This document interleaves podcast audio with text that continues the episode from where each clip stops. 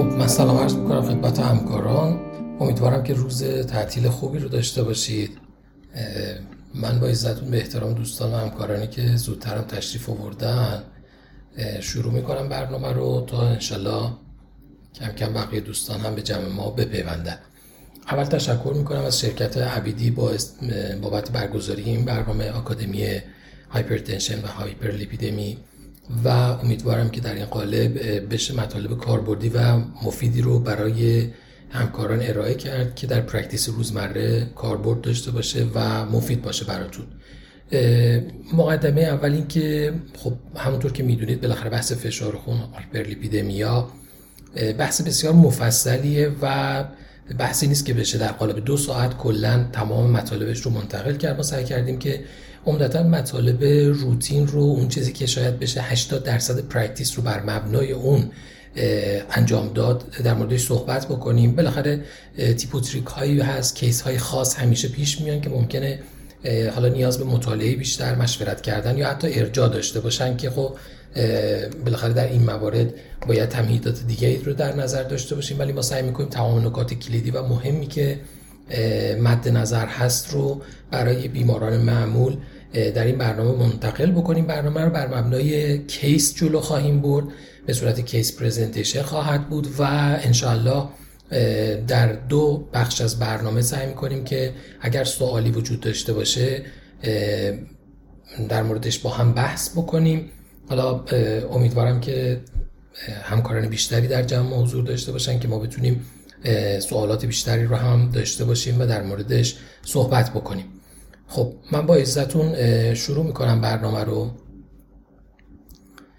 خب بحثی رو که می‌خوایم در موردش صحبت بکنیم کاهش ریسک atherosclerotic cardiovascular disease از طریق درمان hypertension و دیسلیپیدمیا هست که بالاخره همونطور که می‌دونید مهمترین هدف درمان کاهش ریسک بیمارانه و این کاهش ریسک باید خودش رو به صورت ملموس نشون بده و صرفا کاهش blood pressure عدد و کاهش lipid profile بیمار خیلی در نهایت ممکنه به نفع بیمار هم نباشه. اون چیزی که به نفع بیمار کاهش در بروز atherosclerotic cardiovascular disease کاهش event ها کاهش mortality ه که ما با این هدف برنامه رو به صورت case base جلو می‌بریم.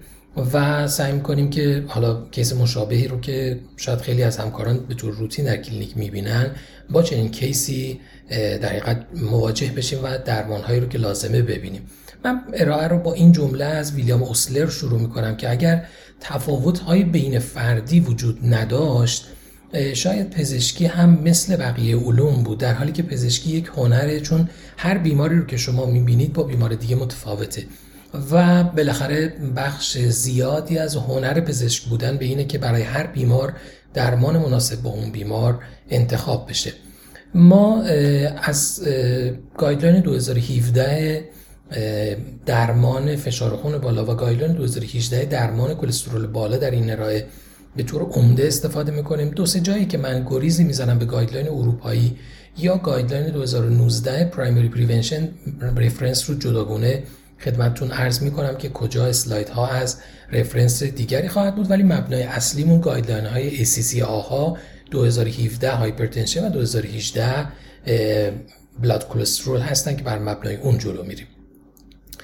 اول برای اینکه بدونیم با چه ابعاد مشکلی مواجه هستیم من یه آمار کوچیک جهانی رو خدمتتون عرض می‌کنم. طبق آمار 2015 WHO از بار جهانی بیماری ها Global Burden of Disease مهمترین عامل ایجاد کننده بیماری های ایسکمیک قلبی عوامل تغذیه‌ای هستند و بعد از اون فشار خون بالا و کلسترول با نسبت مساوی 17 درصد سهم دارن. 26 درصد عوامل تغذیه‌ای و بعد از اون فشار خون بالا و کلسترول. و بعد چاقی، آلودگی هوا، دیابت، سیگار، حالا تنباکو، مصرف تنباکو به طور کل کم تحرکی مصرف سیگار اینا رده های پایین تری قرار می‌گیرن. خب دلیل عمده این که در بار بیماری ها بالاخره تعداد افراد زیادی که مبتلا هستند بار بسیار زیادی به جامعه کشور و کل دنیا وارد می‌کنه در حالی که مثلا سیگار رو ممکنه جمعیت خیلی محدودی استفاده کنن و بار نهاییش برای جامعه خیلی زیاد نباشه اگرچه که برای خود فرد ممکنه عوارض جبران ناپذیری داشته باشه.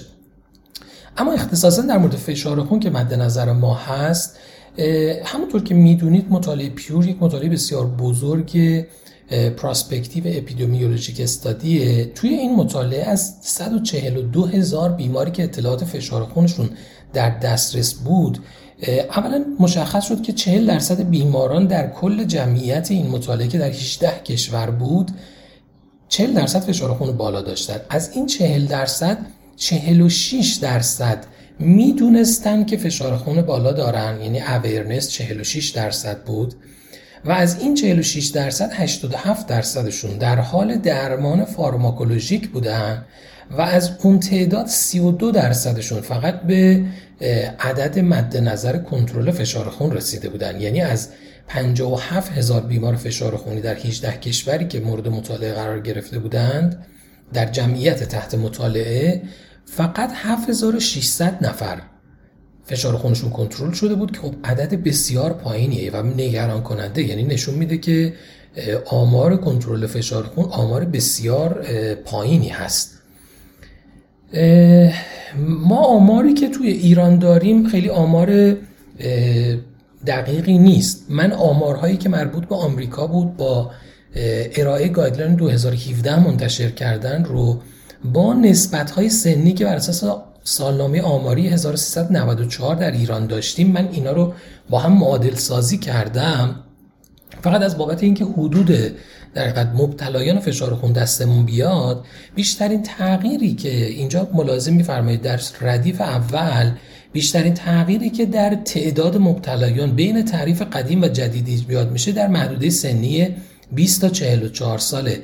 که با تعریف قدیم فشار خون یعنی بلاد پرشر بالاتر از 140 روی 90 3 و 6 دهم میلیون مبتلا به فشار خون بودن. با تعریف جدید 8 و 4 دهم یعنی از دو برابر هم بیشتر شد. در بقیه گروه های سنی اگرچه با تغییر در تعریف میزان افراد مبتلا افزایش پیدا کرد ولی هیچ کدوم به این نسبت افزایش نداشتن. در کل هم اگر نگاه کنیم از 50 میلیون جمعیت بالغ ایرانی در سال 94 با تعریف قدیم تقریبا میشه گفت 22 درصد مبتلا به فشار 22 درصد فشار خون داشتن ولی با تعریف جدید این عدد به 37 درصد می‌رسه که خب با نتایج مطالعه پیور هم میشه گفت منطبقه.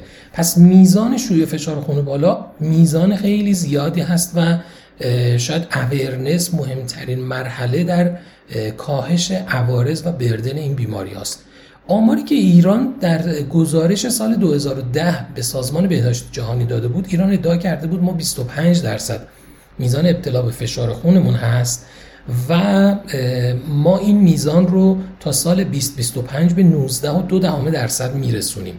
یعنی ایران متعهد شده بود که کاهشی داشته باشه به میزان 25 درصد در میزان فشار خونش و در سال 2025 به 19 و دو دهم برسه. ولی تو آمارهایی که تو مطالعاتی که بعد از اون انجام شد از جمله 1395 یک پیمایش ملی عوامل خطر بیماری غیرواگیر انجام شد. دیدن که میزان شیوع فشار خون با تعریف فشار بیشتر از 140 روی 90 27 درصده. و حتی ما توی مدارسمون هم مطالعاتی که داشتیم 1393 94 دیدن که میزان ابتلا به فشار خون بالا در پسرها و دخترها حدود 11.5 درصده.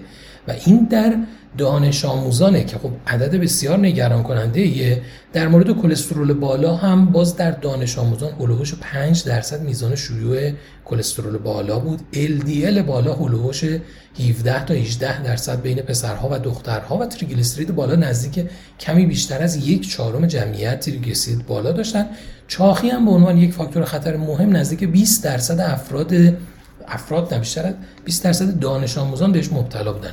مفهومش اینه که یعنی ما عوامل خطر بسیار زیادی داریم که باید روش مداخله انجام بدیم و متاسفانه در گروه های سنی خیلی پایین هم این عوامل خطر بیشتره. بنابراین تغییری که در تعریف فشار خون داده شد و approach فشار خون تغییر پیدا کرد عمدتا افراد جوانتر رو وارد محدوده فشار خون بالا کرد. همونطور که دیدیم بیشترین تاثیر رو روی افراد 20 تا 45 سال داشت که وارد category فشار خون میشن. و می‌دونیم که مفهوم exposure time اهمیت زیادی در مورد فاکتورهای خطر داره. یعنی مدت زمانی که یک فرد با یک فاکتور خطر تماس داره هرچه این مدت زمان طولانی تر باشه. اگرچه که اون فاکتور خطر افزایش مختصری هم داشته باشه ولی ریسک بیمار رو به شدت افزایش میده. یعنی افزایش یک میلیمتر ببخشید مثلا نیم میلیمتر یا ده میلیمتر جیوه فشار سیستولی برای محدوده سی سال عوارض بسیار زیادی برای بیمار ایجاد می‌کنه و این رو مطالعات اپیدمیولوژیک متعددی هم نشون دادن. اما از این بحث مقدمه بگذریم ما سعی می‌کنیم که در قالب کیس مباحثی رو که قرار صحبت کنیم در موردش مباحث رو مرور کنیم. اولین مرحله یا اولین بار بیماری ویزیت میشه که یک آقای 45 ساله است بدون علامت و با فامیلی هیستوری فشار خون. خودشون سابقه فشار خون نداشتن ولی سیگارت اسموکر هستن. 20 ساله که استفاده می‌کنن و به طور متوسط 10 پک ببخشید 10 سیگار در روز استفاده می‌کنن که تقریبا یه چیزی معادل نصف پاکت سیگار میشه. یعنی حدودا بیمار 10 pack-year مصرف کننده سیگاره. بیمار با واسطه صحبت هایی که شنیده آسپرین رو برای پیشگیری از حوادث قلبی و عروقی داره استفاده می‌کنه. در physical exam BMI بیمار سی نکته دیگه ای که وجود داره قلب و ریه مشکلی ندارن ولی فشار بیمار در حال حاضر 129 روی, روی 78 فشار خون سیستول و دیاستولش هست که در سه بار اندازه‌گیری متوالی میانگین این عدد به دست اومده و pulse rate 82 با ECG نرماله. در lab test هایی هم که بیمار داره هموگلوبین 14 و 8 FBS 85 total کلسترول 190 تریگلیسیرید 150 HDL 35 LDL 125 کراتینین 8 هم با GFR تخمینی 128 پتاسیم 38 سدیم 139 TSH 2 هم نرمال و سایر لب تستایی هم که همراهش داره نرماله. اینجا سوالی که مطرح میشه اینه که خب آیا بیمار نیاز به درمان فشار خون بالا داره یا خیر؟ سوال بعدی که وجود داره اینه که آیا بیمار نیاز به درمان برای کاهش لیپیدش داره؟ درمان لیپید لاورینگ نیاز داره یا نه؟ سوال بعدی این که کی مجددا بیمار رو ببینیم و سوال آخر این که خب آیا شما با مصرف آسپرین در مورد این بیمار موافق هستید یا نه؟ ما سعی می‌کنیم در چهار step پاسخ این سوالات رو بر اساس گایدلاین خیلی سریع با هم مرور بکنیم. خب می‌دونیم تعریف جدید فشار خون از 2017 توسط ACC و AHA تغییر پیدا کرد. normal blood pressure با این classification جدید به blood pressure کمتر از 120 سیستول و کمتر از 80 دیاستول گفته میشه. بلاد پرشر بین 120 تا 129 سیستول به شرطی که دیاستول کمتر از 80 باشه به عنوان elevated حساب میشه. استیج یک فشار خون که در گذشته فشار 130 روی 90 و بالاتر از اون بود الان 140 روی 90 و بالاتر از اون بود الان 130 روی 80 و بالاتر از اون در نظر گرفته شده و اگه بالای 140 روی 90 باشه یا 140 روی 90 خودش باشه یعنی بزرگتر یا مساوی 140 روی 90 باشه عنوان stage دو فشار خون در نظر گرفته میشه. این stage دو در گذشته stage یک فشار خون بود. threshold رو ACC AHA 10 میلیمتر جیوه سیستول و 10 میلیمتر جیوه دیاستول کاهش داد. بیماری که ما در موردش صحبت کردیم بیماری بود که elevated blood pressure داشت. یعنی در این category قرار می‌گیره بیماری که فشارش 129 روی 78 بود بنابراین در category blood elevated blood pressure قرار می‌گیره. و توصیه گایدلاین اینه که این بیمار باید درمان های non-pharmacologic رو بگیره و مجددا 3 تا 6 ماه بعد بیمار رو ارزیابی کنیم. در مورد بیمارانی که فشار خون نرمال دارن یعنی کمتر از 120 روی 80 فشارشون هست توصیه گایدلاین اینه که بیمار توصیه های لازم برای تغییر در lifestyle ش رو داشته باشه یک lifestyle ایدئال رو داشته باشه و یک سوال مهمی که همیشه وجود داره که کی مجددا این بیمار ویزیت بشه در بیماری که فشار کمتر از 120 روی 80 داره یک سال بعد توصیه میشه که مجددا فشار بیمار ارزیابی بشه. اما این بیمار ما در کتگوری الیویتد قرار می‌گیره یعنی فشار سیستولش افزایش یافته است و سه تا 6 ماه بعد باید این بیمار رو ویزیت کنیم. ضمنا باید درمان های نان فارماکولوژیک هم براش انجام بشه که در ادامه در مورد درمان های non-pharmacologic صحبت خواهیم کرد. در بیمارانی که در stage های یک و دو قرار می‌گیرن یادمون باشه که مبنای تعیین stage یک و دو اینه که اعداد سیستول یا دیاستولمون هر کدوم که در stage بالاتر قرار گرفت مبنای ما برای تقسیم بندی خواهد شد. در بیمارانی که در stage یک قرار می‌گیرن بسته به اینکه آیا clinically ASCVD دارن یا نه یا ریسک ده ساله بیشتر از ده درصد دارن یا نه بیماران به دو گروه تقسیم میشن. همینجا تو پرانتز بیمارانی که CKD و دیابت دارن اتوماتیکوار بیمارانی که ریسکشون بالای 10 درصد در نظر گرفته میشه. اما اگر بیمار هیچ کدوم از این موارد رو نداره در stage یک clinical CVD نداره ریسک کمتر از 10 درصد داره دیابت و CKD هم نداره باز توصیه بر اینه که این بیمار حتما nonpharmacologic therapy رو دریافت بکنه. اما اگر یکی از این موارد رو داشت یعنی clinical CVD داره یا ریسک بالای 10 درصد دیابت یا CKD داره علاوه بر درمان های nonpharmacologic وقت درمان دارویی هم باید دریافت کنه که recommendation کلاس یکه. حالا هم کلاس recommendation رو نوشته هم با رنگ سبز که نشون دهنده recommendation کلاس یک هست اینجا مشخص کرده. و اگه بیماری در stage دو هست علاوه بر درمان های nonpharmacologic حتما باید درمان دارویی برای کنترل فشار خون دریافت بکنه.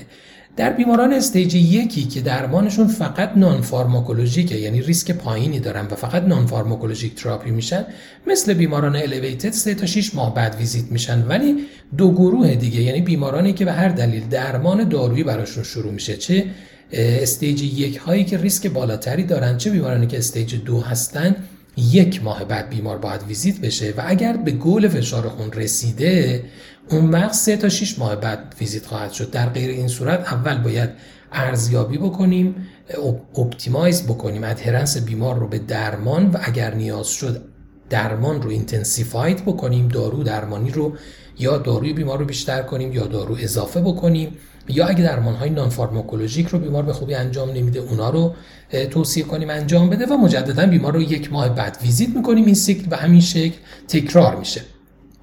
نکته مهمی که از اینجا در guideline وارد شد ارزیابی ریسک ده ساله بود. خب این ارزیابی ریسک ده ساله بر اساس یک calculator یه که هم به صورت آفلاین در موبایل ها می‌تونید داشته باشید ازش استفاده بکنید به اسم ASCVD Plus هم به صورت آنلاین و در وب بروزرها ازش استفاده بکنید که با همین نام ACVD Plus Risk Estimator آنلاین در دسترس هست. شما اطلاعات و مشخصات بیمار رو وارد اون می‌کنید و ریسک بیمار رو مشخص می‌کنید که چقدر است. من در مورد همین بیمار ریسکش رو مشخص کردم. آقایی که 45 سال سن داره آقا هستن سفید پوست فشار خون بیمار اعداد لیپید پروفایل بیمار و اینکه در حال حاضر مصرف کننده سیگار هستن رو من وارد کردم. تخمین ریسک ده ساله ASCVD برای این بیمار 7 تا 8 دهم درصده که زیرش هم نوشته. این بیمار در ریسک intermediate برای ASCVD atherosclerotic cardiovascular disease قرار می‌گیره. ریسک optimal برای افراد این مقطع سنی اگر فشار خون نرمال داشته باشن سیگار استفاده نکنن lipid profile نرمال داشته باشن یک و دو دهم درصد باید باشه.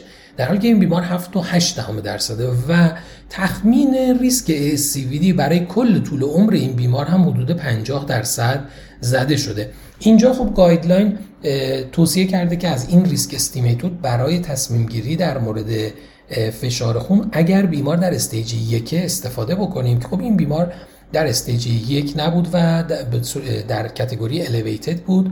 توصیه به تغییر در lifestyle ش درمان های nonpharmacologic میشه همونطور که می‌دونید ما چند تا تعریف در مورد فشار خون داریم که من اینجا در قالب این جدول اینها رو گذاشتم.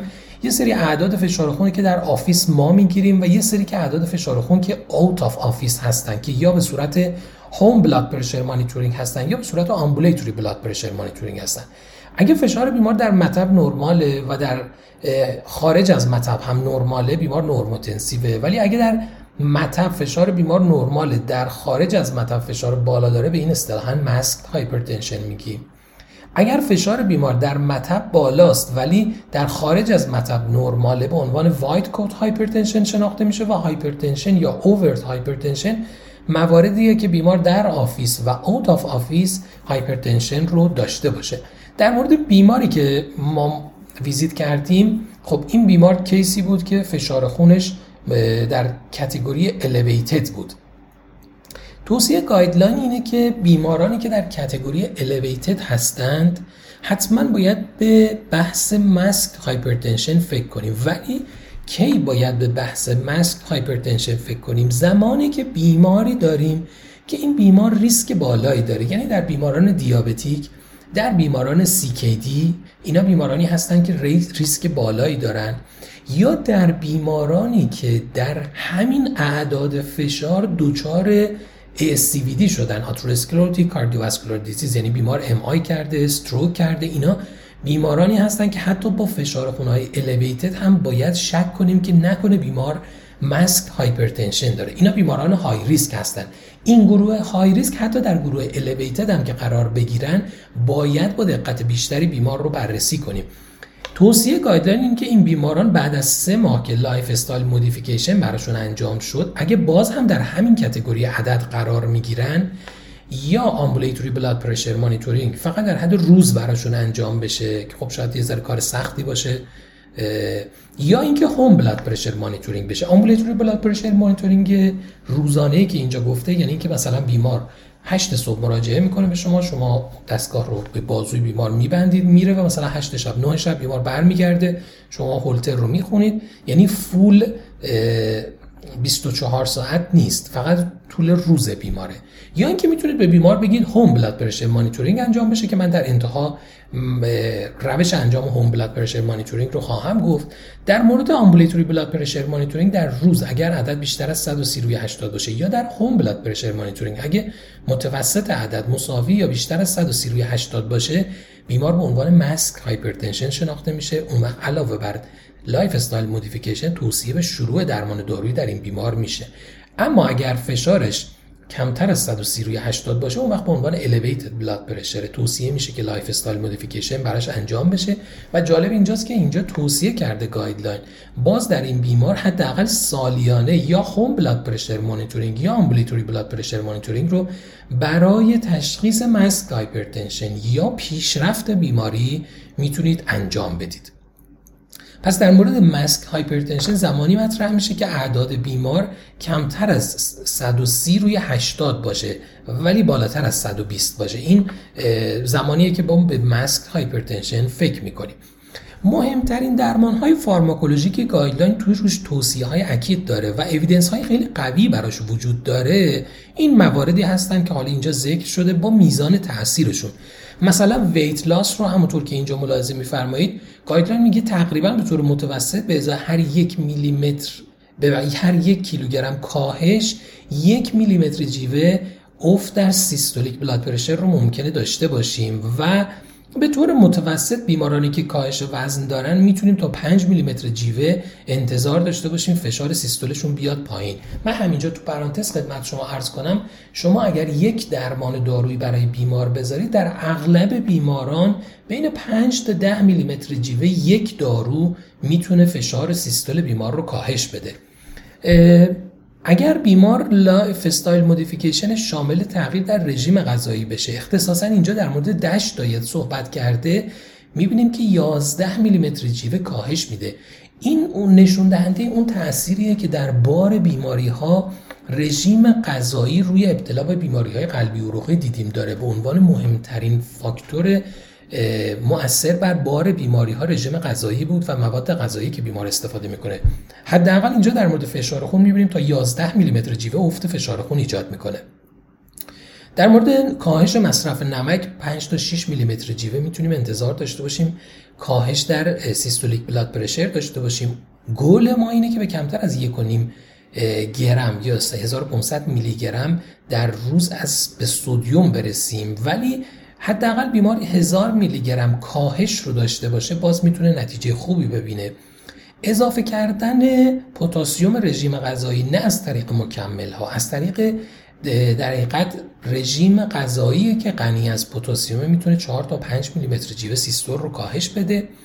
physical activity قبلا صحبت فقط در مورد aerobic physical activity بود ولی الان می‌دونن که dynamic resistant و isometric resistant physical activity هم می‌تونه باعث کاهش در systolic blood pressure بشه و بالاخره در کسانی که میزان مصرف الکل قابل توجهی دارن کم کردن مصرف الکل می‌تونه تا 4 میلیمتر جیوه کاهش بده. منظور از نان فارماکولوژیک تراپی در بیماران این مواردی بودن که ذکر کردیم که من فکر می‌کنم تقریبا در همه بیماران یکی دو تا از این موارد هست و به راحتی میشه برای بیمار توضیح داد که شما می‌تونید با این مداخلات فشار رو بیارید پایین. اگرچه ممکنه سخت باشه ولی اگر بیماری ادهرنس خوبی به درمانهای نان فارماکولوژیک داشته باشه کمک زیادی به بیمار میشه حداقل از جهت کاهش تعداد داروهایی که بیمار بهشون نیاز داره. ارزیابی های اولیه که در بیمار مبتلا فشار خون هست lab test هایی که خب همینطور که می‌دونید شامل FBS profile قند بیمار CBC profile لیپید بیمار ارزیابی function کلیوی الکترولیت ها TSH حداقل برای بررسی function thyroid UA و ECG به عنوان optional echocardiogram uric acid و نسبت آلبومین به کراتینین در ادرار رو هم میشه در ارزیابی ها مد نظر قرار داد. پس تا اینجا به نظر می‌رسه این بیمار به عنوان کتگوری elevated فقط درمان های نان فارماکولوژیک باید براش انجام بشه. بیمار 3 تا 6 ماه بعد مجددا باید ارزیابی بشه. در مورد ادهرنسش به درمان های نان فارماکولوژیک برای بیمار توضیح داده بشه و نیاز به دارو درمانی برای کنترل فشار خونش نداره. بیماری بود که چاق بود به تب می‌تونه با کاهش وزن فشارش رو بیاره پایین. بیماری بود که smoker بود. حتما ترک سیگار ریسک بیمار رو کاهش میده. شما اگر در همون risk calculator فقط عدد فقط آیکون مصرف سیگار رو بزنید بیمار non-smoker ه می‌بینید که چه تفاوت عظیمی در ریسک بیمار ایجاد میشه. بنابراین مهمتر از عدد فشار خون کاهش ریسک بیماره. باید حتما به بیمار توصیه کنید که وزنش رو کاهش بده. اینجوری ممکنه روی فشار خونش تاثیر بهتری داشته باشه. باید به بیمار توصیه کنید مصرف سیگارش رو ترک کنه چون شواهد علمی بسیار قوی در مورد ترک مصرف سیگار وجود داره که می‌تونه باعث کاهش ریسک حوادث قلبی عروقی باشه. اما سوال بعدی در مورد درمان های لیپید روورینگه آیا این بیمار نیاز به درمان با داروهای کاهنده لیپید داره یا خیر؟ من guideline آمریکایی در high blood cholesterol رو خیلی خلاصه اینجا براتون اووردم در پنج step. خیلی سریع با هم مرور می‌کنیم تا در مورد این case خاص به نتیجه برسیم بدونیم در مورد این case چه کاری باید انجام داد. guideline توصیهش اینه که خب این موارد اول مشخص بشه وقتی می‌خوایم در مورد درمان لیپید تصمیم بگیریم. اینکه آیا بیمار clinical ASCVD داره یا نه؟ منظور از clinical ASCVD یعنی بیمار MI کرده باشه stroke کرده باشه یا peripheral arterial disease علامت دار داشته باشه. این بیماران به عنوان clinical ASCVD شناخته میشن یعنی ASCVD که علائم بالینی ایجاد کرده. پله دوم اینه که آیا بیمار LDL ش بیشتر از 190 هست یا نه؟ اینا رو به صورت پله پله جلو باید بریم. چون هر پله بیمار علائم رو داشته باشه یعنی هر هر کدوم از این موارد رو داشته باشه خب درمان بلافاصله برای بیمار شروع میشه و طبق guideline میشه براش مداخله انجام داد. آیا بیمار LDL ش کمتر از 70 هست یا خیر؟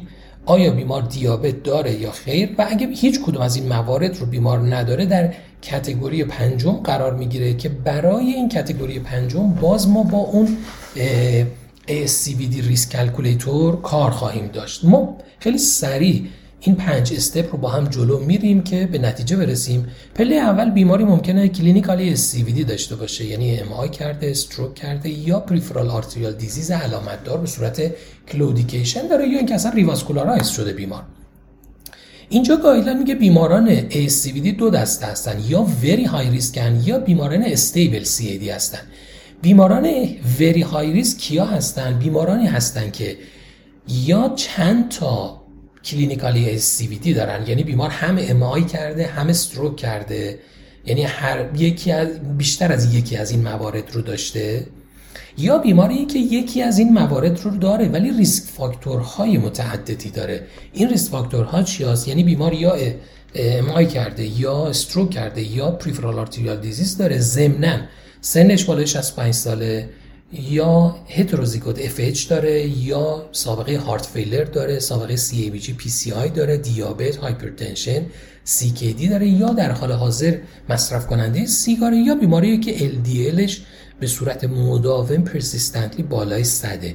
اینا رو guideline میگه به عنوان در حقیقت high risk condition هستن. اگه بیماری clinical ASCVD داره از این موارد هم چند تا رو داره که حالا بعد بیماران ASCVD رو اگه به ذهنتون مرور کنید می‌بینید که خیلی هاشون این موارد رو دارن. بیمار very high risk ه و بیماری که این موارد رو نداره یک stable ASCVD هست. در مورد بیمارانی که very high risk هستن توصیه guideline اینه که درمان با high intensity statin یا maximum dose statin شروع بشه و اگر LDL بیمار بعد از درمان بالاتر از هفتاد باقی بمونه که در ادامه میگم با چه فواصلی باید چک بشه اون وقت باید به فکر اضافه کردن ezetimibe یا داروهای PCSK9 inhibitor که داروهای تزریقی هستند باشیم. اما اگر stable ASCVD هست بسته به سن بیمار. اگه سنش کمتر از 75 ساله توصیه guideline باز اینه که high intensity statin دریافت کنه. ولی اگه سن بیمار بالای 70 ساله توصیه guideline اینه moderate یا high intensity statin استفاده کنه. حالا توضیحات guideline اینجوریه که افرادی که بالاخره فکر می‌کنیم ریسک عوارض بالاتری دارن افرادی که خیلی جسه نحیفی دارن یا خودشون مایل نیستن میشه moderate intensity statin براشون داد. کسانی که از قبل دارن استفاده می‌کنن یا ریسک بالاتری دارن میشه از high intensity statin براشون استفاده کرد.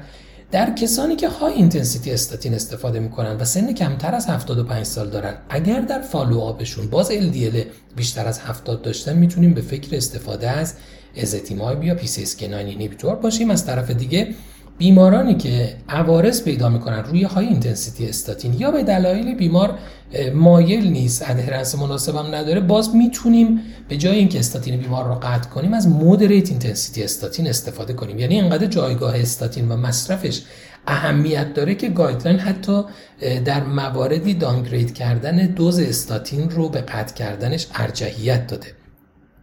اما اگر بیمار ASCVD نداره ولی LDL بالای 190 داره. توصیه اینه که با maximum tolerated dose statin هر چقدر که تونست تحمل کنه در ماکسیموم مقدار درمان براش شروع بشه. و اینجا اگر LDL بیمار علیرغم مصرف ماکسیموم تولریت دوز استاتین با بالای 100 باقی بمونه توصیه اینه که اینجا براشون ازتیمایب یا باز همون داروهای PCSK9 رو میشه اضافه کرد.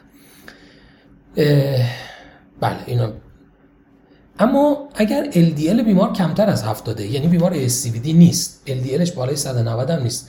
LDL کمتر از 70 داره. اینجا کار خاصی با بیمار نداریم. توصیه به اینه که بیمار lifestyle ش رو اصلاح کنه lifestyle مناسبی داشته باشه و فقط follow up بشه. در مورد بیماران دیابتی توصیه بر اینه که در همه بیماران دیابتی بالای 40 سال حداقل moderate intensity statin باید استفاده بشه. اگر بیمار سنش از 50 سال بیشتره یا multiple ASCVD risk factor داره که باز جمعیت زیادی از بیماران دیابتی رو قطعا شامل میشه توصیه اینجا اینه که high intensity statin براشون استفاده بشه که در ادامه منظور از moderate و high intensity statin رو خدمتتون عرض خواهم کرد. ضمنا در بیمارانی که سن 20 تا 40 سال دارن هم اگر این risk factor ها وجود داشته باشه باز guideline توصیه می‌کنه در اونها هم moderate intensity statin رو در سن کمتر از 40 سال استفاده کنیم. کسانی که مدت طولانی دیابت دارن کسانی که آلبومینوری پیدا کردن کسانی که GFR کمتر از 60 دارن رتینوپاتی نوروپاتی یا ABI کمتر از 9 دهم دارن اینها هم باید حداقل moderate intensity statin رو استفاده بکنن. اما بیماری که ما داشتیم نه ASCVD داشت نه LDL بالای 190 نه LDLش کمتر از 70 بود که کاری باش نداشته باشیم نه دیابت داشت. اینجا باید ریسک ده ساله حوادث قلبی عروقی رو برای این بیمار محاسبه بکنیم که خدمتتون اپلیکیشنش رو عرض کردم. بر اساس guideline بیماران بر مبنای ریسک ده سالشون به چهار گروه تقسیم میشن. بیمارانی که ریسک کمتر از 5 درصدن low risk بیمارانی که 5 تا 7.5 درصد هستن. borderline risk کسانی که 7.5 تا 19 و 9 دهم هستند. intermediate risk و بیمارانی که ریسک بالای 20 درصد دارن high risk هستند همونطور که می‌دونید واقعیت شاید حفظ کردن این اعداد و ارقام خیلی سخت باشه و شاید در practice مدرن پزشکی دیگه بدون استفاده از لپتاپ بدون استفاده از گوشی هوشمند خیلی سخت بشه. یک approach علمی دقیق رو داشت. و تقریبا میشه گفت محاله که بتونیم به صورت ذهنی این ریسک ها رو محاسبه بکنیم. مگر اینکه حالا cut point های خاصی رو ما خودمون مد نظرمون قرار بدیم ولی عملا جزء جدایی ناپذیر practice مدرن پزشکی یه سری risk calculator ها و یه سری محاسبات هستن که ما اجبارا در مورد هر بیمار باید انجام بدیم. اگر از اون calculator استفاده بکنید نکته مهمی که داره خودش بر اساس اعداد توصیه های guideline رو اجرایی می‌کنه. یعنی شما در پایان وقتی اون اعداد بیمار رو وارد می‌کنید اون calculator یه بخش advice داره که به شما میگه که این بیمار مثلا درمان فشار خون نیاز داره یا نداره این بیمار درمان برای کاهش لیپیدش نیاز داره یا نداره. این جزء مواردیه که خیلی خوب میشه از این calculator ها استفاده کرد و به یه practice علمی و دقیق رسید. در بیمارانی که ریسکشون محاسبه میشه کمتر از 5 درصده خب توصیه بر اینه که بیمار lifestyle مناسبی داشته باشه و با بیمار صحبت کنیم که ریسکش رو کاهش بده. بیماری که smoker باید سیگار رو ترک کنه. بیماری که obesity داره. باید به فکر تغییر در رژیم غذایی کاهش وزن باشه. اگر physical activity مناسب نداره توصیه باید بشه به بیمار که physical activity مناسب داشته باشه با هدف اینکه lifestyle بیمار اصلاح بشه و ریسک بیمار افزایش پیدا نکنه. در category که بیمار در borderline risk قرار می‌گیره علاوه بر lifestyle modification میشه در فرایند shared decision making برای بیمار در مورد مصرف moderate intensity statin فکر کرد. moderate intensity statin رو گفتم خدمتتون. در ادامه صحبت می‌کنم. فاکتورهایی که در shared decision making نقش دارن رو هم در ادامه در موردش صحبت خواهیم کرد که وقتی می‌خوایم برای این بیمار توضیح بدیم که درمان لیپید رو استفاده بکنه چه فاکتورهایی در حقیقت باید مد نظر ما باشه و بر مبنای اون به سمت مصرف یا عدم مصرف درمان بریم ولی بالاخره اینجا به عنوان borderline risk recommendation ما recommendation خیلی بالایی نیست ولی می‌تونیم moderate intensity statin رو برای بیمار استفاده کنیم. هر دو طرف یعنی سود بیم درمان احتمال عوارض درمان همه اینا رو باید برای بیمار توضیح بدیم و بعد بر مبنای اون یک shared decision making انجام بشه. در بیماران category intermediate risk دیگه توصیه به مصرف moderate intensity statin میشه. اینجا دیگه توصیه از recommendation قوی تری داره اینجا حالا زیاد میشنوید. بیماران یه سری شاید انگلیسی myth میشه. افسانه هایی تو ذهنشون هست که میگن داروی چربی وقتی مصرف می‌کنی ضعیف میشی عضلاتت ضعیف میشه نمی‌تونی ورزش کنی. بالاخره این موارد رو مجبوریم برای بیماران توضیح بدیم که هیچ کدوم از اینا شواهد علمی نداره. فواید درمان شما خیلی بیشتر از ضرری که ممکنه برای شما داشته باشه ولی ممکنه بیمار اصرار کنه که من هنوز نگران هستم. در category intermediate یا بعضا guideline ها حتی borderline risk هم میگن که شما می‌تونید برای بیمار فرایندهای تصمیم گیری رو یه سری معیارها رو بهشون نشون بدید که کمک کنه به تصمیم گیری که من در ادامه این معیارها رو خدمتتون عرض خواهم کرد. در بیمارانی که high risk هستن توصیه قوی guideline به استفاده از high intensity statin هست. پس افرادی که ریسک بالای 20 درصد دارن هم 20 باید high intensity statin رو استفاده بکنن. اما در category moderate intensity در مورد بیمارانی که ممکنه یه ذره مقاومت در درمان داشته باشن یه توصیه وجود داره که اگر نیاز باشه می‌تونید از calcium score اینجا برای یه تصمیم گیری دقیق تر و شاید عددی تر استفاده کنید. چون ممکنه خیلی از مراکز نداشته باشن. حتی تو تهران هم می‌دونم که تعداد مراکز انگشت شماری calcium score رو دارن و انجام میدن. خیلی وارد بحث اون نمیشیم. بالاخره یه بحث مهم درمان هم availability procedure هاست که چون در دسترس زیاد نیست من خیلی وارد اون نمیشم به طور خلاصه در ادامه میگم ولی خیلی بحث جزئی در موردش نخواهیم داشت. خب ریسک این بیمار رو حساب کردیم 7 و 8 دهم بود. بیمار در category intermediate قرار گرفته و بیماریه که حداقل توصیه به moderate intensity در موردش وجود داره مگر اینکه بیمار اصرار داشته باشه که من درمان رو استفاده نمی کنم که اینجا شما می‌تونید از calcium score در صورتی که در دسترس باشه استفاده کنید. یه پله مهم اینجا وجود داره که باز اهمیت ترک سیگار اهمیت physical activity و اهمیت کاهش وزن رو به بیمار یادآوری کنید. ممکنه بیمار بگه من از فردا سیگار نمی‌کشم می‌تونم دارو استفاده نکنم اینجوری ریسکم میاد پایین تر خیر بیمار مصرف سیگارش رو ترک بکنه حداقل سه تا پنج سال طول می‌کشه که ریسک بیمار به ریسک افراد عادی برگرده. بنابراین در حال حاضر شما توصیه که برای بیمار دارید اینه که بیمار حتما استاتین رو حداقل با دوز moderate استفاده بکنه. اگه دقت کنید این یک بیمار 45 ساله است smoker با عدد فشار 129 روی 87 total cholesterol 190 که از نظر خیلی از همکاران و حتی بیماران یه عدد قابل قبوله یه LDL 125 ولی این بیمار اندیکاسیون درمان داره طبق guideline با moderate intensity statin therapy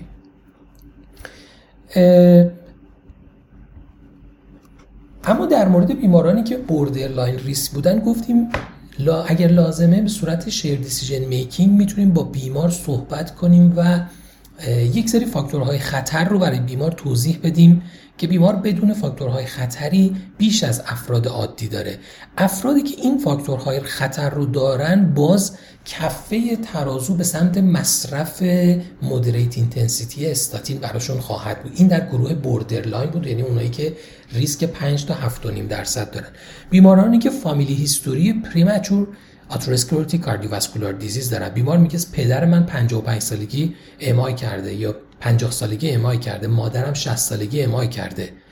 بیماری که elevated LDL به صورت persistent بالای 160 داره. یعنی بیمار دو تا سه تا آزمایش ازش داریم بالای 160 بوده LDLش این بیمار بهتر درمان بشه. بیماری که جی کمتر از 60 داره بیمارانی که متابولیک سیندروم دارن که متاسفانه اگه دقت بکنید تو جامعه ما درصد قابل توجهی از بیماران متابولیک سیندروم دارن. آمار دانش آموزان رو دیدید. آمار قابل توجه است که یک چهارم دانش آموزان و متابولیک سیندروم دارن. در خانم هایی که پریکلامسی داشتن یا خانم هایی که premature menopause شدن ریسکشون نسبت به افراد عادی بیشتره. پره‌اکلامپسی متاسفانه جز مواردی که یه ذره under میشه دست کم گرفته میشه. ولی نکته خیلی مهمیه خودش به عنوان یک ریسک enhancer ه نکته دیگه inflammatory disease ها هستن psoriasis، rheumatoid arthritis و HIV که کم نیستن و معمولا در مراحل انتهایی یعنی وقتی بیمار دچار ASCVD شده MI کرده تازه ما متوجه میشیم خب این بیمار از سالها قبل psoriasis داشته یا RA داشته و این بیماران چون در یک فاز التهابی هستن به خاطر اون التهاب احتمال atherosclerotic cardiovascular disease درشون بیشتره و بالاخره biomarker هایی مثل TG بالای 175 مثل hsCRP بالای دو lipoprotein A بالای 50 اگر در دسترس باشه ApoB بیشتر از 130 اگر در دسترس باشه و ABI کم ببخشید ABI بیشتر از 9 کمتر از 9 دهم. اینا جزو مواردی هستن که به عنوان ریسک enhancer ها شناخته میشن. این در بیمارانی بود که borderline risk بودن و می‌خواستیم در فرایند shared decision making برای بیمار توضیح بدیم که شما ریسک بالایی دارید. اگر جایی هستید که در دسترس شما هست calcium score انجام بدید برای بیماران moderate intensity بیماران ببخشید intermediate risk ی که توصیه شد moderate intensity statin استفاده کنن اگر بیمار به هر دلیلی تمایلی به درمان نداره می‌تونید calcium score بگیرید که اگر صفر باشه calcium score بیمار اون وقت به شرطی که سیگاری نباشه. دیابت نداشته باشه و family history premature ASCVD نداشته باشه به استناد calcium score صفر می‌تونید براش استاتین نذارید. ولی ما بیماری که الان داریم بیماریه که بیمار smoker ه. برای در مورد این بیماری که ما داریم حتی calcium score ش اگر صفرم بیاد نمی‌تونیم بهش توصیه کنیم که استفاده نکنه moderate intensity بنابراین تغییر در درمان ما ایجاد نمی‌کنه.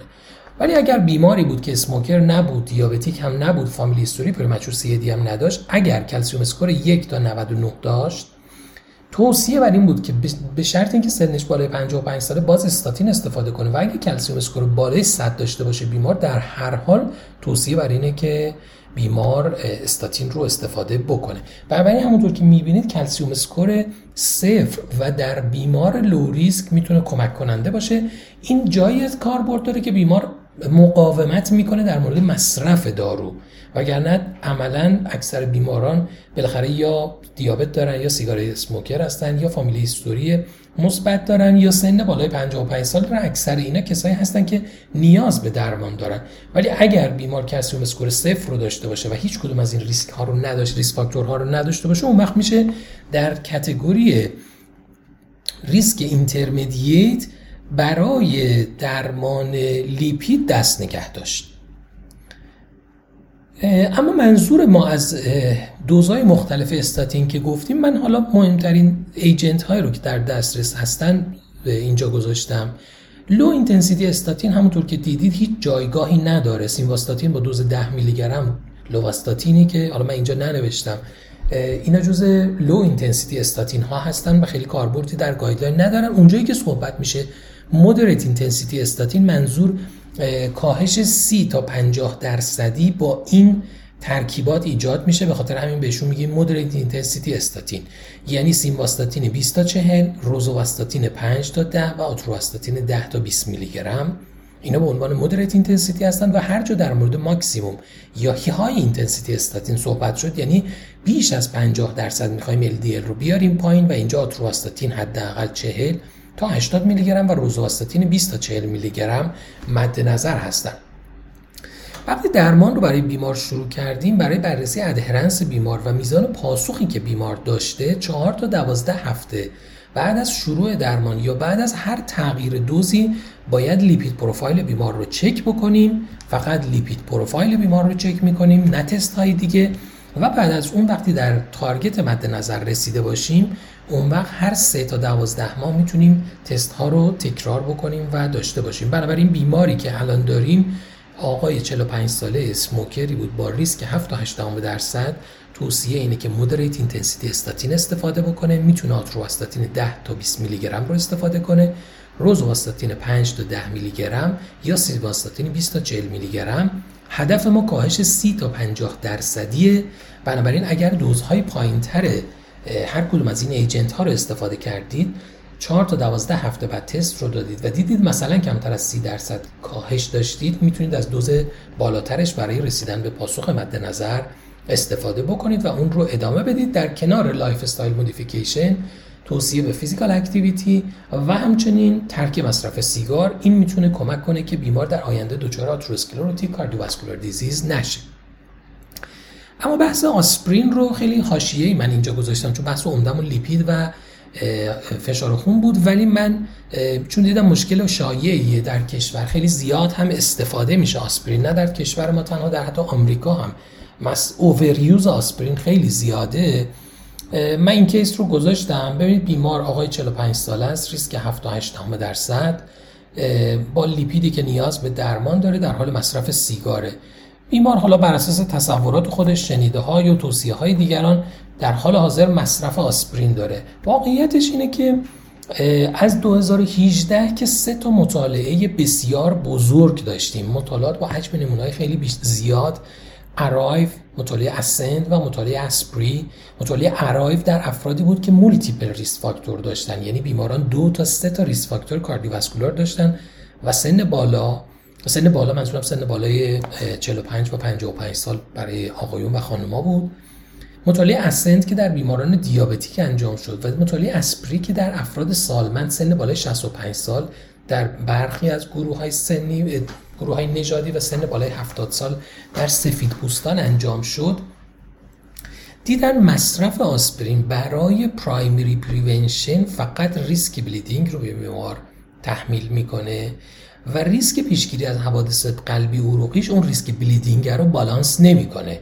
اینجا یک review article 2019 از Journal of American College of Cardiology ه که اومده بالانس کرده اینا رو با هم. گفته شما وقتی به بیمار آسپرین می‌دید از نظر efficacy از هر 357 بیمار یک نفرشون جلوی MI شون گرفته میشه در حالی که از هر 222 بیمار یکیشون دچار major bleeding میشه یعنی نیاز به transfusion بستری بیمارستانی و مداخله پیدا می‌کنه.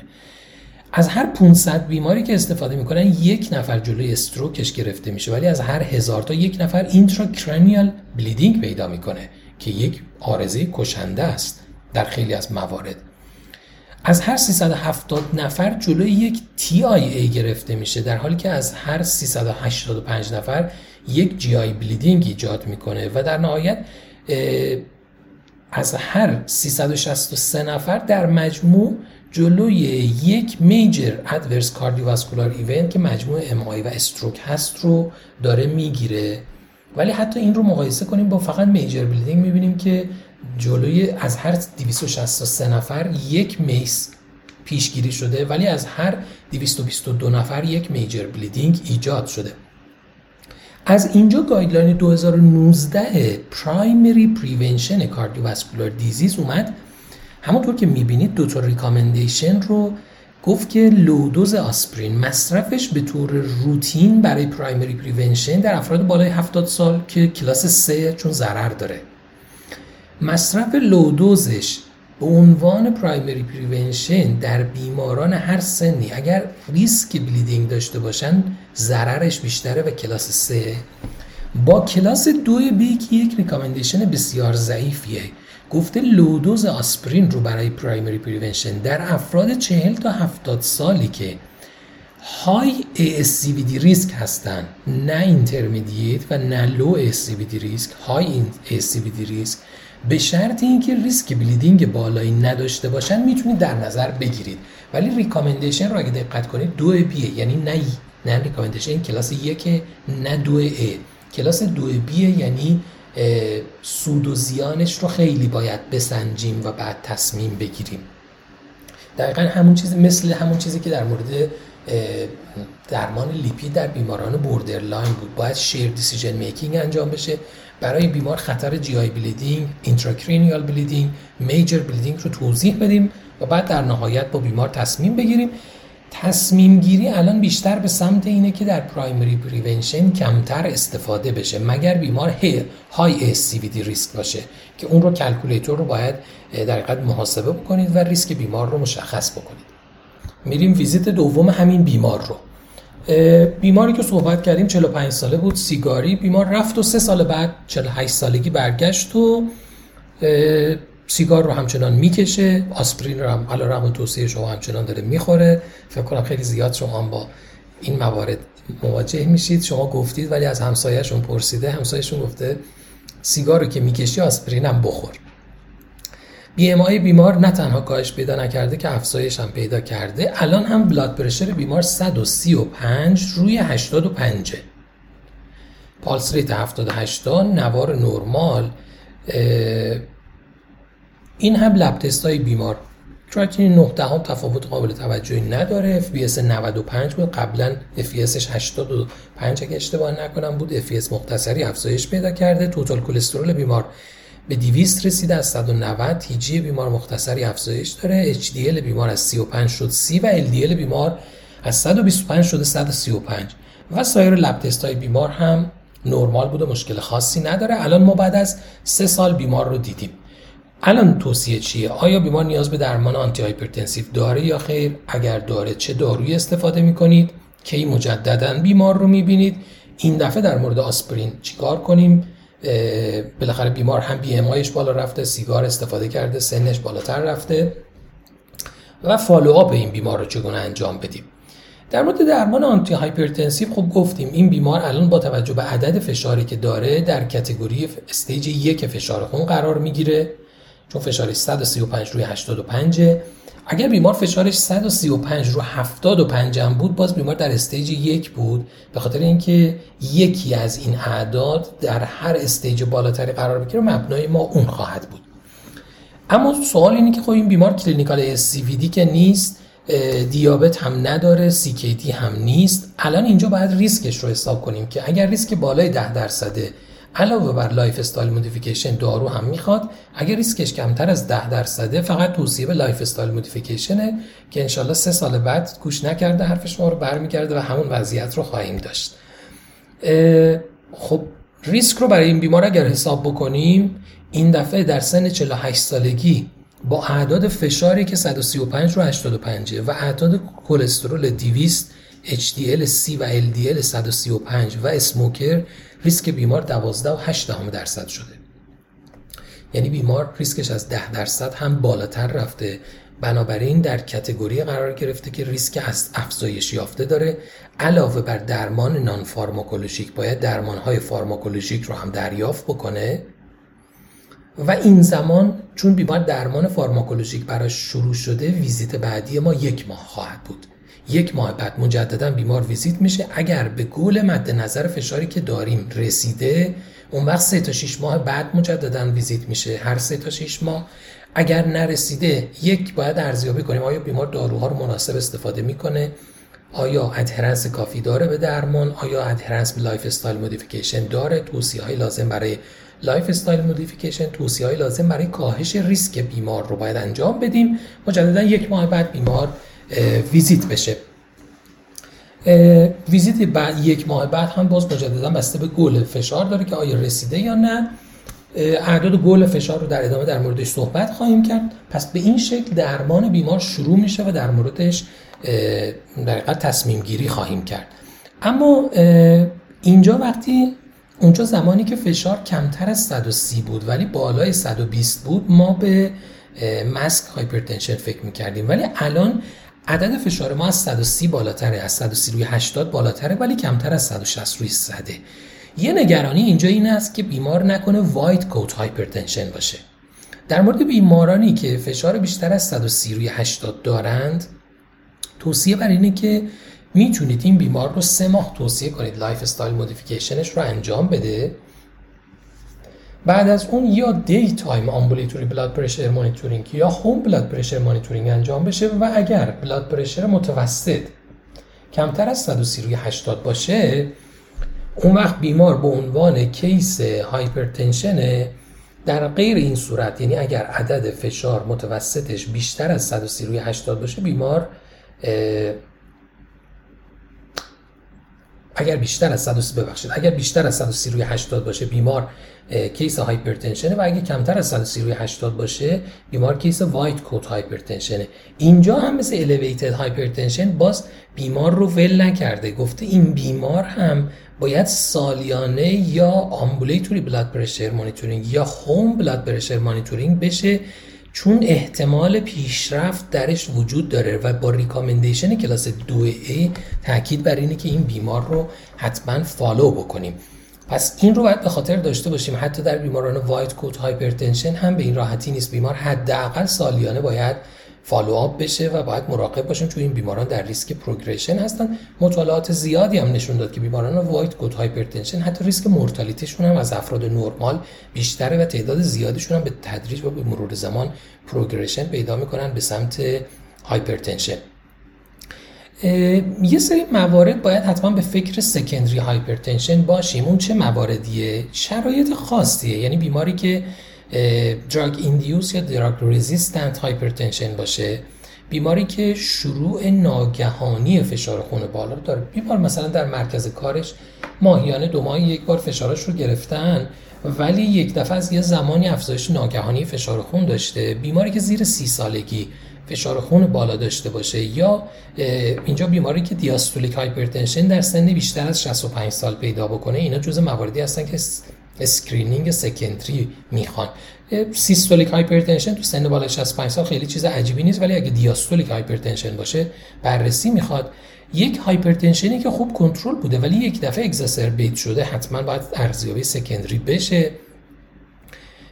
target organ damage ی که نامتناسب با اعداد فشار خونه. یعنی مثلا فشار خونه بیمار همیشه شما ویزیتش کردید همون 125 روی 75 بوده. ولی می‌بینید که بیمار داره پروتئینوری پیدا می‌کنه بیمار داره مثلا LVH پیدا می‌کنه. این یعنی اینکه بیمار یک target organ damage پیدا کرده و باید به دنبال علل secondary باشیم. یا بیمار اعداد فشارش مثلا فشار در حد 130 140 ولی اکو میشه مثلا می‌بینید severe LVH پیدا کرده. این عدم تناسبی که بین اینا وجود داره حتما باید به فکر secondary hypertension باشیم. accelerated یا malignant hypertension حالا تعاریفش متفاوته در جاهای مختلف emergent hypertension همه اینا جز مواردی که باید حتما به فکر secondary hypertension باشیم.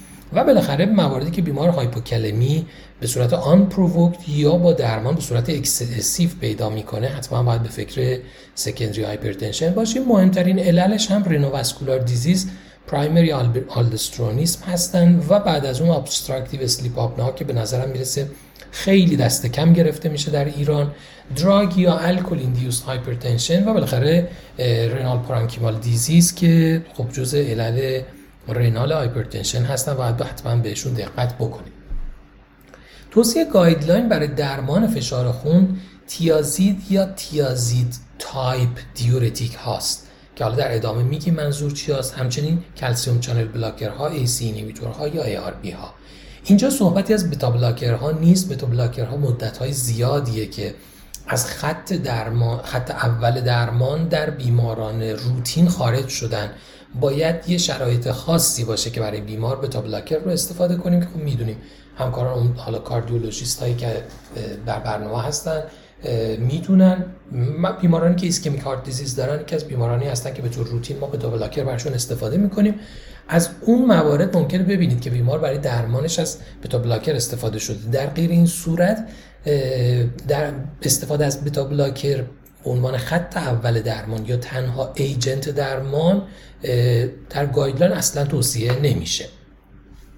داروها رو خیلی سریع با هم مرور می‌کنیم.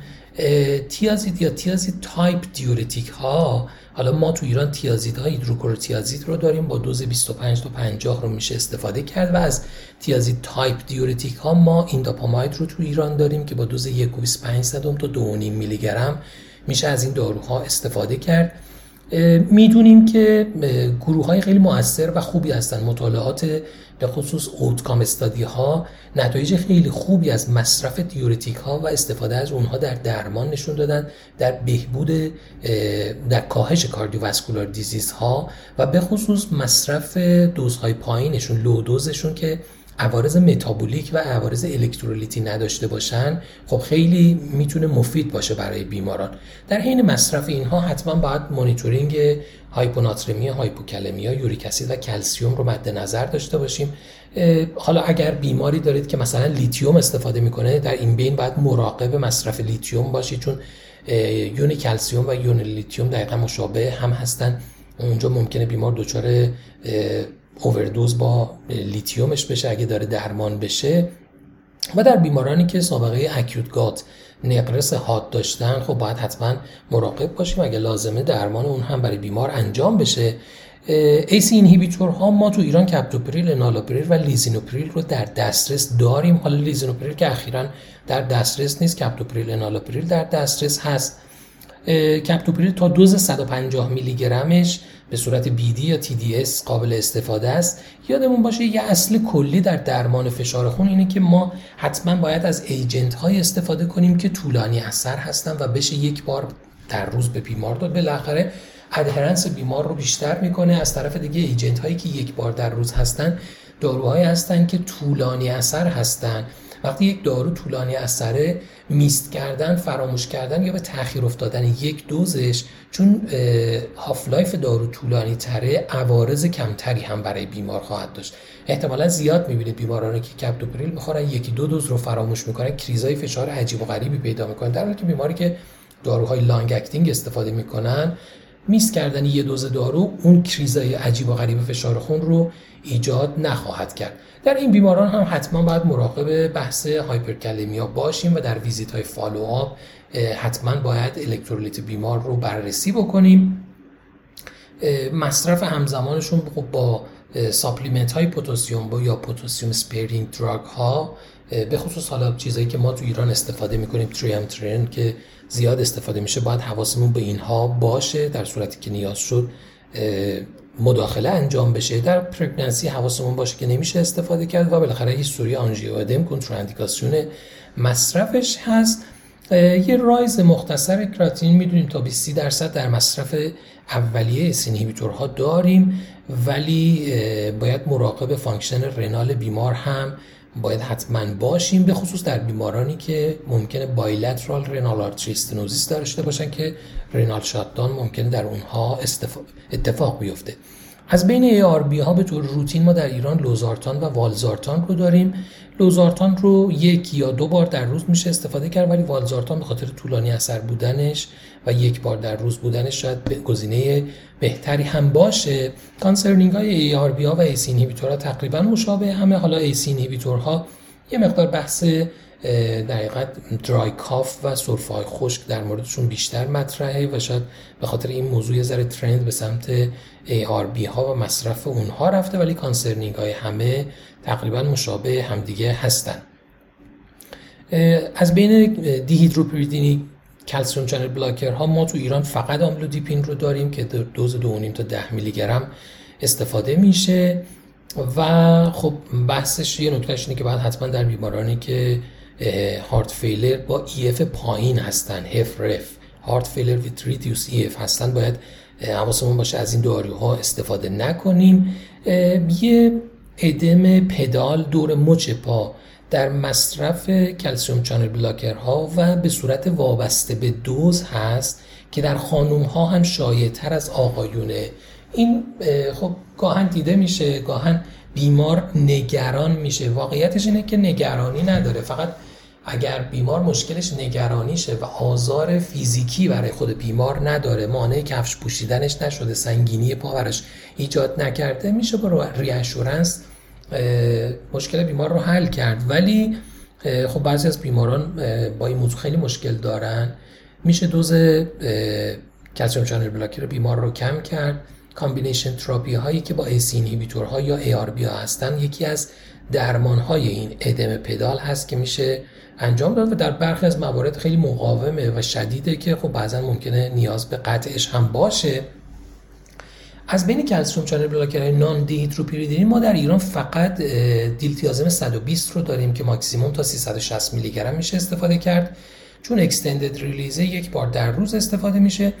دیلتیازم با دوزهای شصتی که ما در ایران داریم در درمان فشار خون جایگاهی نداره چون extended release نیستن short acting هستن و بیمار باید حداقل سه چهار بار در روز بخوره و در guideline هم خیلی جایگاهی براش در نظر گرفته نشده. ولی برای وراپامیل immediate release به شرط اینکه سه بار در روز استفاده بشه باز guideline indication هایی رو در نظر گرفته. این سه گروه این چهار گروه اصلی درمان دارویی بودن که خب در guideline به اونا تاکید شده که مصرف بشن. یه نکته خیلی مهم تو guideline که حالا guideline های اروپایی زودتر این رو وارد کردن. guideline آمریکایی کمی با تاخیر این رو شروع کرد. استفاده از دو تا agent همزمان برای درمان بیمار بود که حالا به صورت جدا یا fixed dose combination تاکید کرده guideline در بیمارانی که stage دو هستن یا بیشتر از 20 میلیمتر جیوه در سیستول یا 10 میلیمتر جیوه در دیاستول بالاتر از target مد نظر هستن درمان با دو تا agent اصلا شروع بشه. یعنی بیماری که فشارش 141 هست سیستول 141 داره این بیمار رو توصیه guideline که از دو تا agent برای درمانش استفاده بشه که خب fixed dose combination ها باز مثل این موارد به خاطر adherence بیمار خیلی بهتر هم هستن. در بیمارانی که فشار stage دو نیستن stage یک هستند در اونا توصیه guideline این که میشه از یه دارو برای شروع درمانشون استفاده کرد و به کمتر از 130 روی 80 رسوندشون در فشار خونشون رو. یعنی عملا stage یک میشه با یه دارو درمان رو شروع کرد ولی از stage دو یعنی فشار 140 روی 90 عملا توصیه guideline اینه که با دو تا دارو درمان بیمار رو شروع بکنیم. حالا guideline اروپایی هم تقریبا همین approach رو برای درمان فشار خون داره که توضیح داده. گفتم اینجا از stage دو تقریبا با guideline آمریکایی همه بیماران باید با دو تا دارو درمانشون شروع بشه.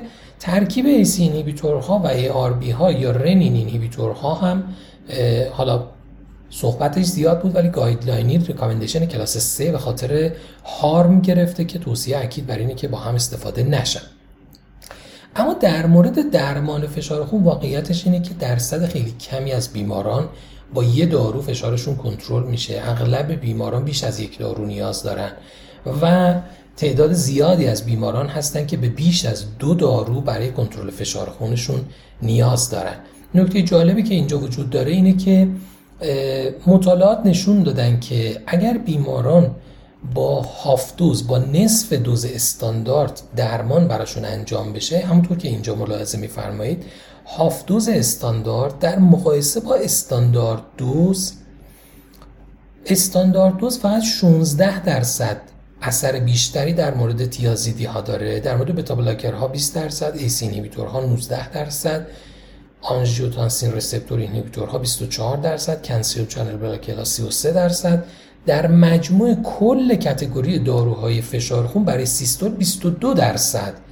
تبدیل هاف دوز استاندارد به فول دوز دارو اثر داره. یعنی تقریبا میشه گفت ما 70 تا 80 درصد اثر دارو رو در نصف دوز دارو می‌تونیم ببینیم.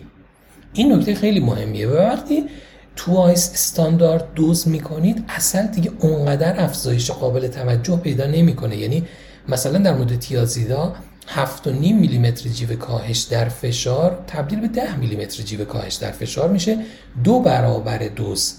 ولی حالا مقایسه کنید استفاده کردن از چند دارو رو به صورت هاف دوز.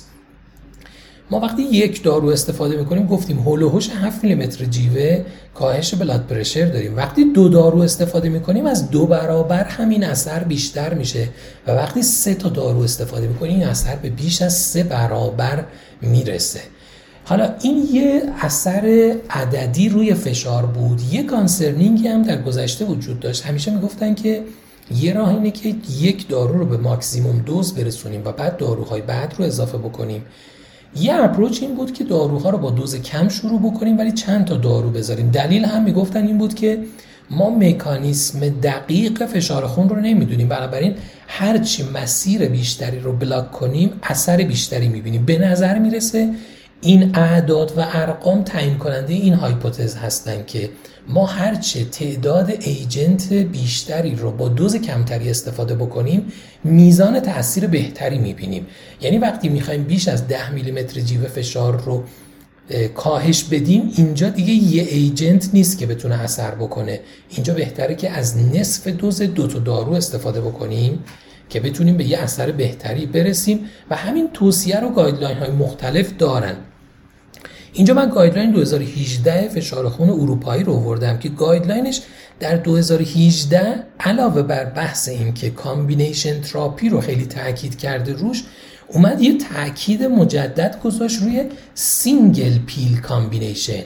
یعنی علاوه بر این که برای بیماری که فشار بالا داره دو تا دارو بذارید ضمنا اون دو تا دارو رو به صورت یک قرص بذارید.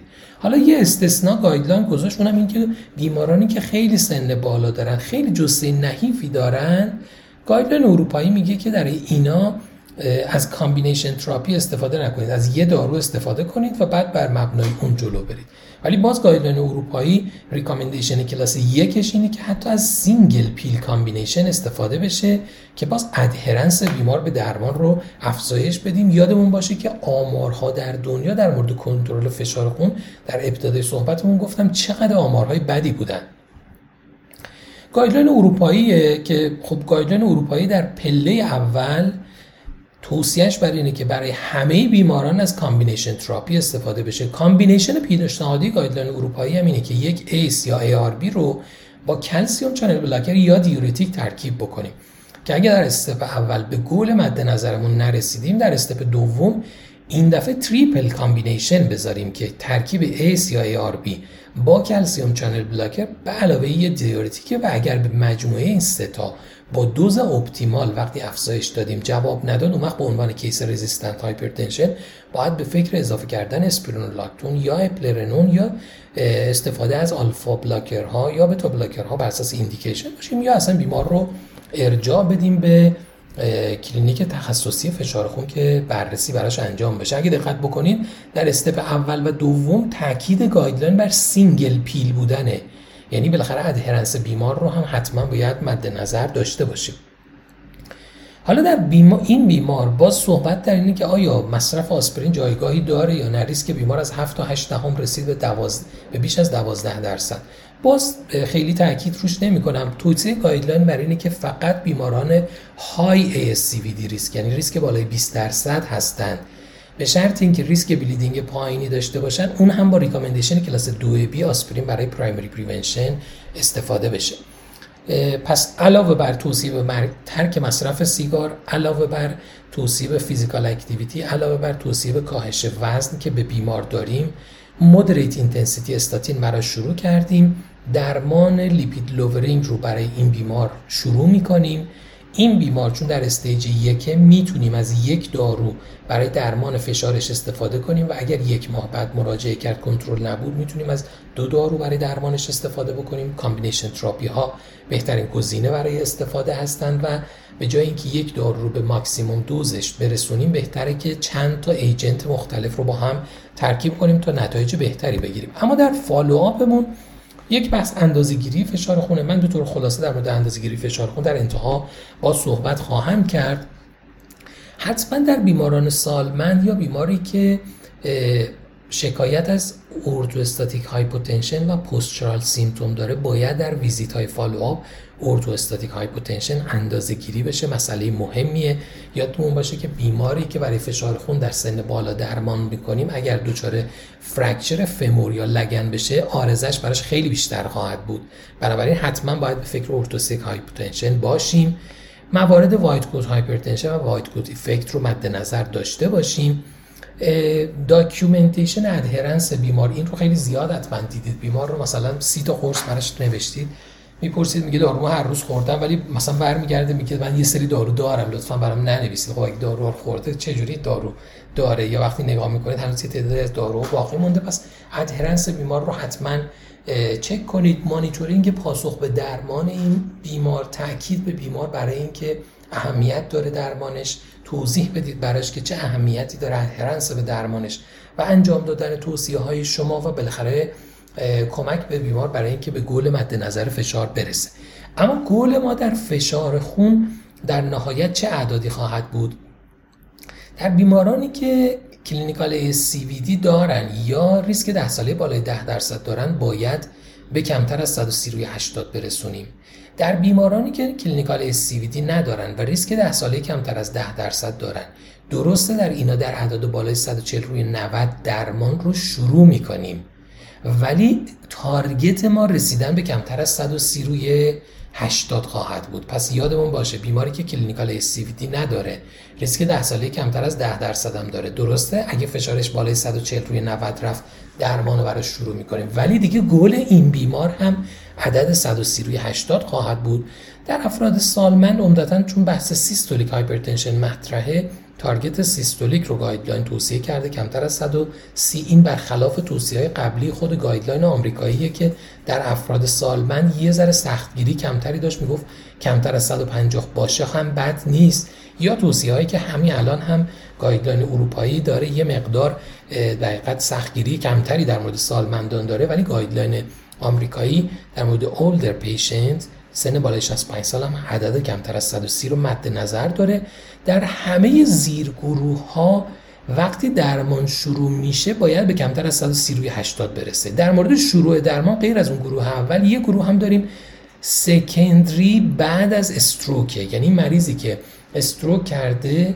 بعد از استروکش می‌خوایم درمان رو شروع کنیم. یه تئوری در مورد استروک وجود داره که اگر فشار بیمار خیلی پایین باشه ممکنه ناحیه پری بیمار گسترش پیدا بکنه. ولی در همون بیماران هم گایدلاین میگه اگه فشارشون از 140 روی 90 رد شد دیگه درمانش رو کنید و این بار دیگه هدفتون باز رسیدن به کمتر از 130 روی 80 باشه. بنابراین گل درمان یه عدد ثابت تقریبا در همه علیرغم اینکه threshold یکی دو تا استثنا داره. اما بحث white coat hypertension و masked hypertension در follow-up بیماران هم به صورت effect مطرح هست. اگر بیمار در گلش هست و به شرط اینکه target organ damage پیدا کرده باشه یا risk cardiovascular disease ش افزایش پیدا کرده باشه حتی در گولم باشه باید به فکر masked hypertension باشیم با home blood pressure monitoring. وگرنه کار خاصی نیاز نداره. اما اگر در گل مد نظر نیست اگر در office بیشتر از 5 تا 10 میلیمتر جیوه بالاتر از گل باشه و در حقیقت داره سه تا دارو هم مصرف می‌کنه اون وقت باید به فکر white coat hypertension هم همزمان باشیم. یکی از concerning های مهممونه که اینجا با home blood pressure monitoring میشه بحث white coat hypertension رو مد نظر داشت. بحث home blood pressure monitoring رو در ادامه خدمتتون عرض می‌کنم. عمدتا بستگی به adherence خود بیمار و compliance ش میزان ایژوکیشنال لیولش بیمار داره. ممکنه در مورد بعضی از بیماران واقعا قابل انجام نباشه. اونجا می‌تونید از ambulatory blood pressure monitoring هم استفاده بکنید. در گروهی که در target بودن ولی مشخص شد که target organ damage پیدا کردن و ما screening کردیم برای masked hypertension. اگر مشخص شد که بیمار masked hypertension هست حتما باید درمانش intensified بشه در غیر صورت همون درمان ادامه پیدا می‌کنه و در گروهی که فشار بالا داشتن بیشتر از حد target مد نظر داشتن ما شک کردیم به اینکه white coat hypertension باشه بعد home blood pressure monitoring انجام بشه و اگه بیمار به گولش در home blood pressure monitoring رسیده در حقیقت بیمار یک white coat effect داشته. و در حقیقت اونجا توصیه guideline برای اینکه با ambulatory blood pressure monitoring این رو تایید کنیم. اما اگر بیمار در home blood pressure monitoring ش در گل نباشه اون وقت باز باید به up-titrate کردن درمان فکر کنیم و میزان درمان بیمار رو افزایش بدیم. یعنی بحث white coat hypertension و masked hypertension هم در تشخیص و هم در follow-up بیمار حتما باید مد نظرمون باشه.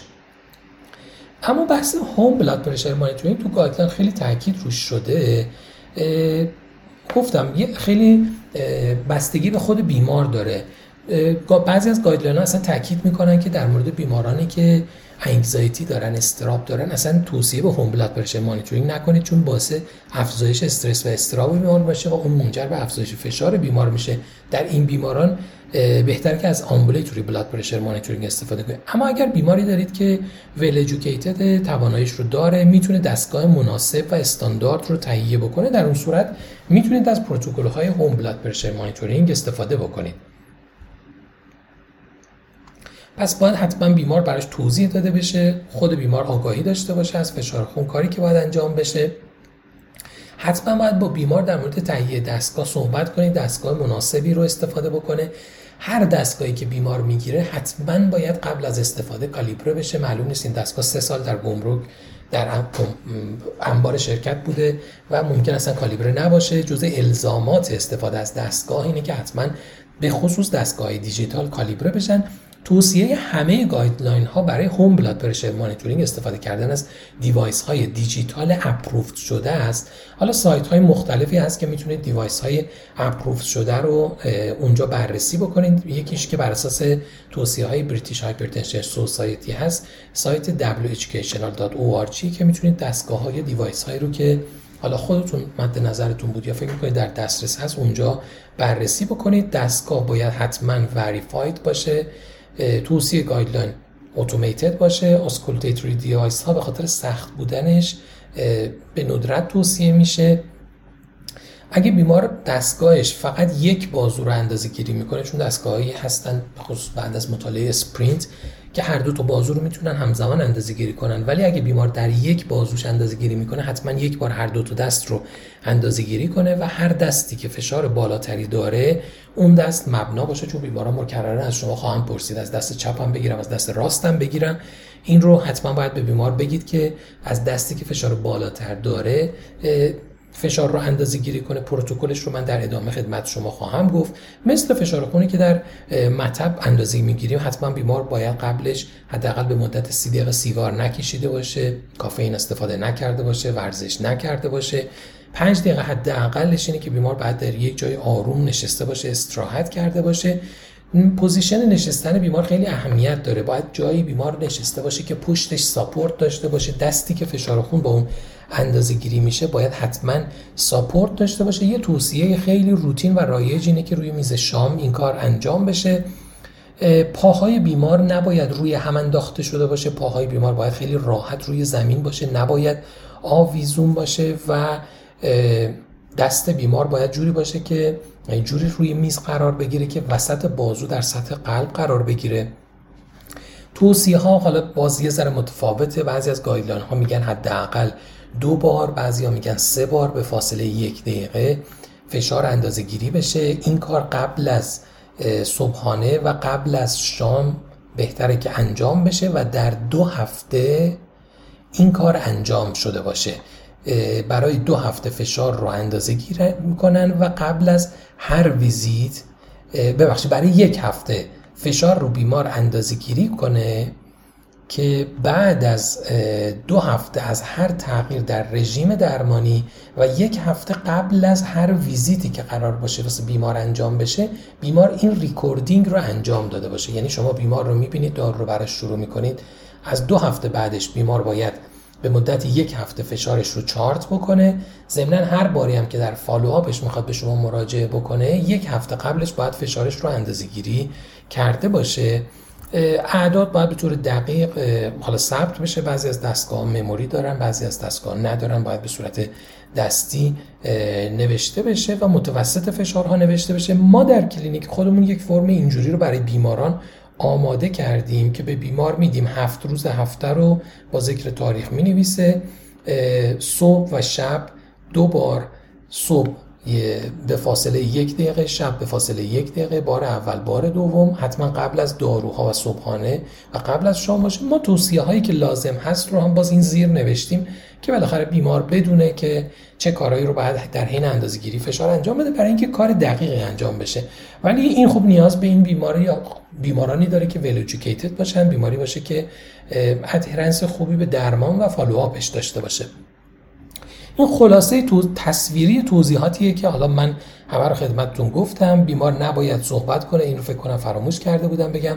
سایز cuff رو در ادامه خدمتتون میگم که سایز cuff باید متناسب با بازوی بیمار باشه. حتما سایز مناسبی برای بیمار استفاده بشه.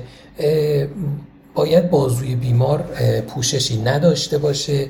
دستگاه ولیدیت باشه. پاها روی هم نباشه. کف پا باید روی زمین باشه. توی اتاق مناسب و آروم باشه نه سرد باشه نه گرم یه دمای مناسبی داشته باشه. بیمار نباید در ارج صبح از خواب بیدار شده نباید حتما احساس دستشویی رو داره نشسته باشه بگه من اول فشارم رو میگم بعد میرم دستشویی. اگر ارجنسی داره بره و کارش رو انجام بده بعد از اون برگرده و اندازه گیری ها رو انجام بده.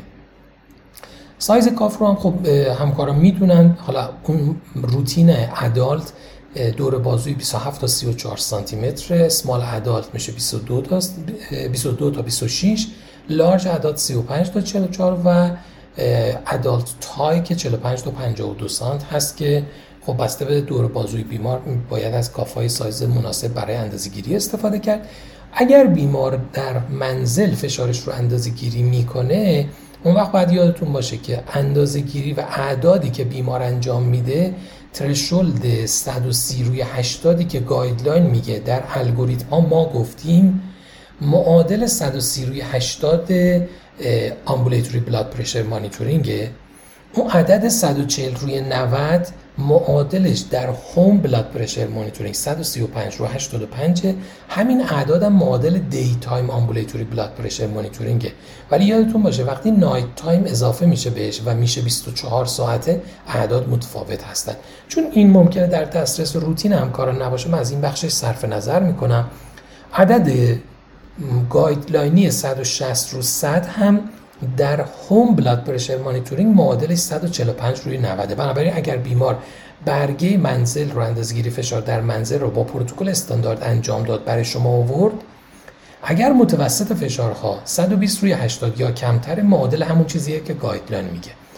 اگه بین 120 تا 130 یعنی همون عدد 130 بعد 120 تا 130 در کلینیکه اگه تا 135 این معادل 140 روی 140 سیستول در کلینیک و 85 home blood pressure معادل 90 کلینیک خواهد بود و اگه بین 135 185 تا بین بین 135 تا 145 و بین 85 تا 90 هست این معادل 140 تا 160 و 90 تا 100 هست و اگه بالاتر از 145 روی 90 باشه یعنی معادل فشار بیشتر از 160 روی 100 در نظر گرفته میشه. یادمون باشه که حالا اینجا خارج از بحثه ولی اعداد بالاتر از 160 روی 100 با همه دستگاه ها دیگه دقت خیلی زیادی ندارن و اگه بیمار بخوایم اعداد دقیق داشته باشیم یا با فشار سنج جیوهی یا با direct arterial measurement باید این کار انجام بشه. که اون توصیه که عمدتا در مورد emergent hypertension و در بخش مراقبت های ویژه باید برای بیماران انجام بشه.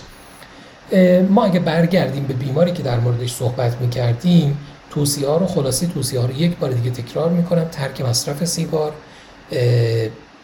کاهش وزن بیمار ورزش کردن قطع مصرف آسپرین مصرف moderate intensity statin و حداقل شروع درمان با یک agent برای کنترل فشار خون بیمار در حال حاضره.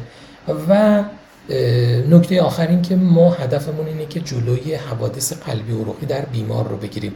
هدفمون این نیست که اون اعداد اعداد کمی بشن درست بشن.